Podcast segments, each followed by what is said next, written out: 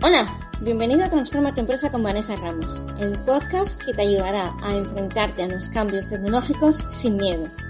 Yo soy Vanessa Ramos, ingeniero técnico en informática de vocación y apasionada de las tecnologías y las personas.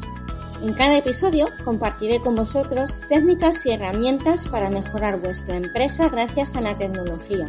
Eso sí, siempre explicada para humanos.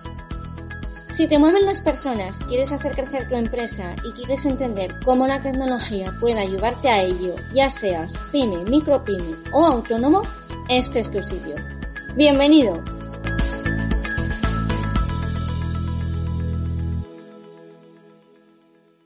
Hola y bienvenido al episodio número 59 del podcast Transforma tu empresa con Vanessa Ramos, el lugar en el que cada semana comparto técnicas y herramientas para ayudarte a hacer crecer tu empresa gracias a la tecnología.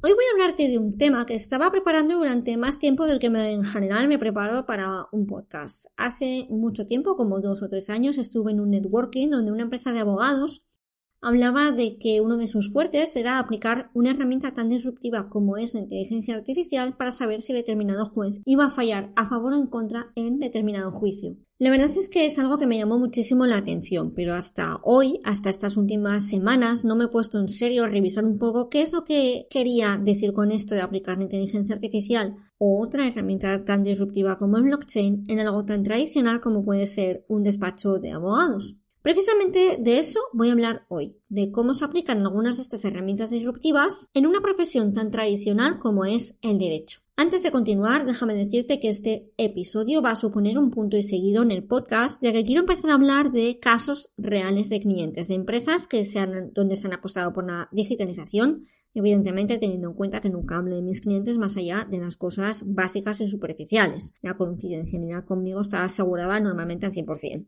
normalmente. Creo que esto es obvio. Pero bueno, voy a empezar a hablar de digitalización aplicada a partir de la semana que viene. Vamos ahora sí a meternos de lleno en la inteligencia artificial y el blockchain aplicados al derecho.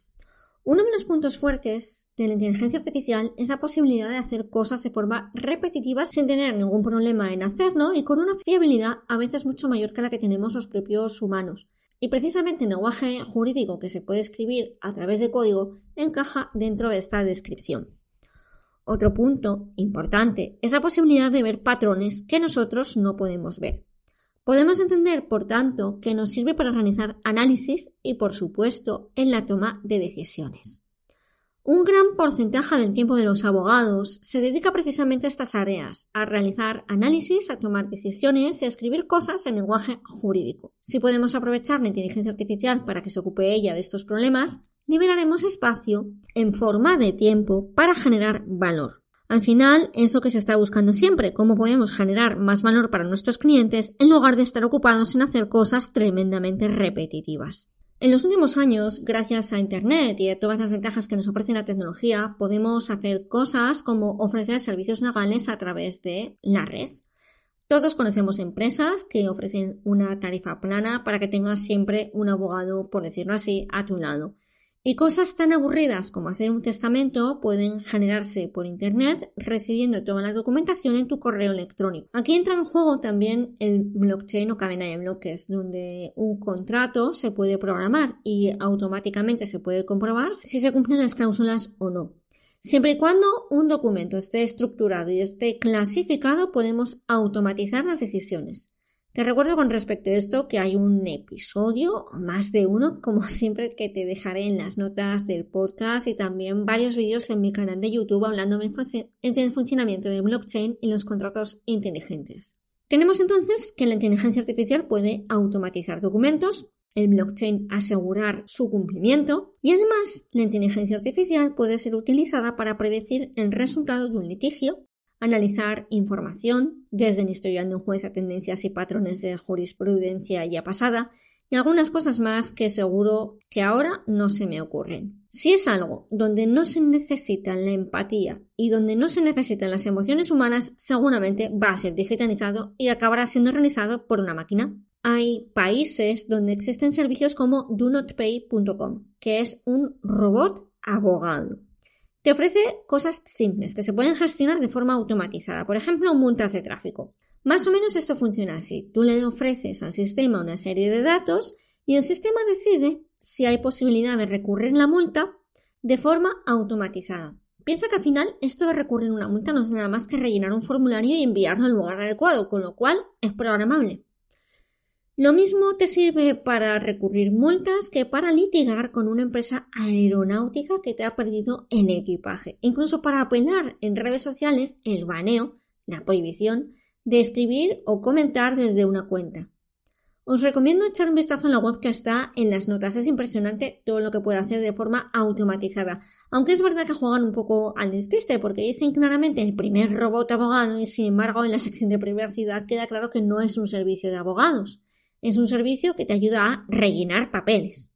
Pero vamos un poquito más allá. Existen máquinas, por decirlo así, al final inteligencia artificial, máquinas y programas vienen a ser todo lo mismo, que analizan el tono de voz o hacia dónde miran los ojos de un jurado en el momento de hacer determinadas declaraciones en el estrado o a la hora de seleccionarlo como ocurre en Estados Unidos. La inteligencia artificial puede ver detalles de una forma muy precisa y para tomar determinadas decisiones a veces es mejor la máquina que un grupo de inexpertos. Es decir, incluso se están planteando la posibilidad de sustituir a los jurados por máquinas. De hecho, en Estados Unidos existe un algoritmo para decidir si se ponen o no bajo fianza a determinadas personas. La verdad es que es un algoritmo bastante polémico porque tenemos que tener en cuenta una cosa muy importante, quién lo ha programado. ¿Cómo funciona este algoritmo? Bueno, pues este sistema analiza nueve factores que van desde la edad en el momento del arresto a si existe cargos pendientes, si hay condenas previas y qué tipo de condenas hay, si son delitos mayores o menores, sentencias previas en encarcelamiento, etc. A todos estos factores se les da un peso que guarda en relación con el resultado previo al juicio que se está tratando. Y al final de esta evaluación se suman los puntos, se convierten en escalas de puntuaciones. El caso es que al final, después de tanto punto y tanto mareo, lo que obtienes es un número que te da la posibilidad de irte con fianza, sin fianza y por supuesto el precio de la misma. Si tienes curiosidad, vete a las notas. Con la, como ocurre y ha ocurrido otras veces, aquí entra en juego nuestros sesgos. Te pongo el caso de lo que ocurrió en Amazon con la recepción de currículums vitae para determinadas posiciones tecnológicas, donde la inteligencia artificial solo elegía a hombres. Hay muchas críticas respecto de cómo funciona este algoritmo. Las más fuertes son aquellas que indican que la desigualdad racial en los patrones de arresto previas implican que los algoritmos de fianza, al tener en cuenta estos antecedentes penales, discriminan por raza.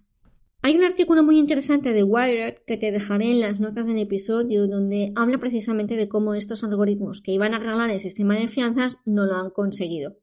En ese artículo se habla, por ejemplo, del estado de New Jersey, donde las cifras estatales publicadas hace un par de años muestran que la población carcelaria se redujo casi en la mitad después de los cambios que entraron en vigor en 2017, cuando se introdujo este sistema.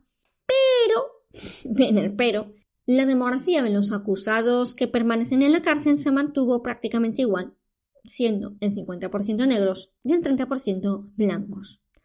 Hay estudios adicionales de otros estados como Virginia y Kentucky, que fueron de las primeras en adoptar este tipo de algoritmos, que indican que a los acusados blancos se les ofrece libertad sin fianza con mucha más frecuencia que a los negros, y que las disparidades raciales aumentaron entre aquellos que utilizaban este tipo de algoritmos. Por acabar y por resumir, tenemos que pensar que si algo se puede programar, es factible de que ya se esté creando algo para ello.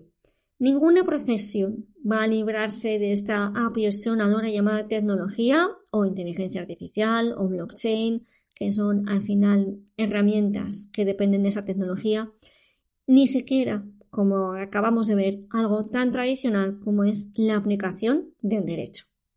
Espero que te haya gustado el episodio de hoy, es algo distinto a los habituales y como te he comentado, en próximas semanas iré tratando casos reales para aplicar la digitalización por sectores. Si quieres hacerme llegar otras ideas que te gustaría que tratara en el podcast, puedes encontrarme en mi web vanessaramos.com o en mis redes sociales con arroba vanessaramos-com.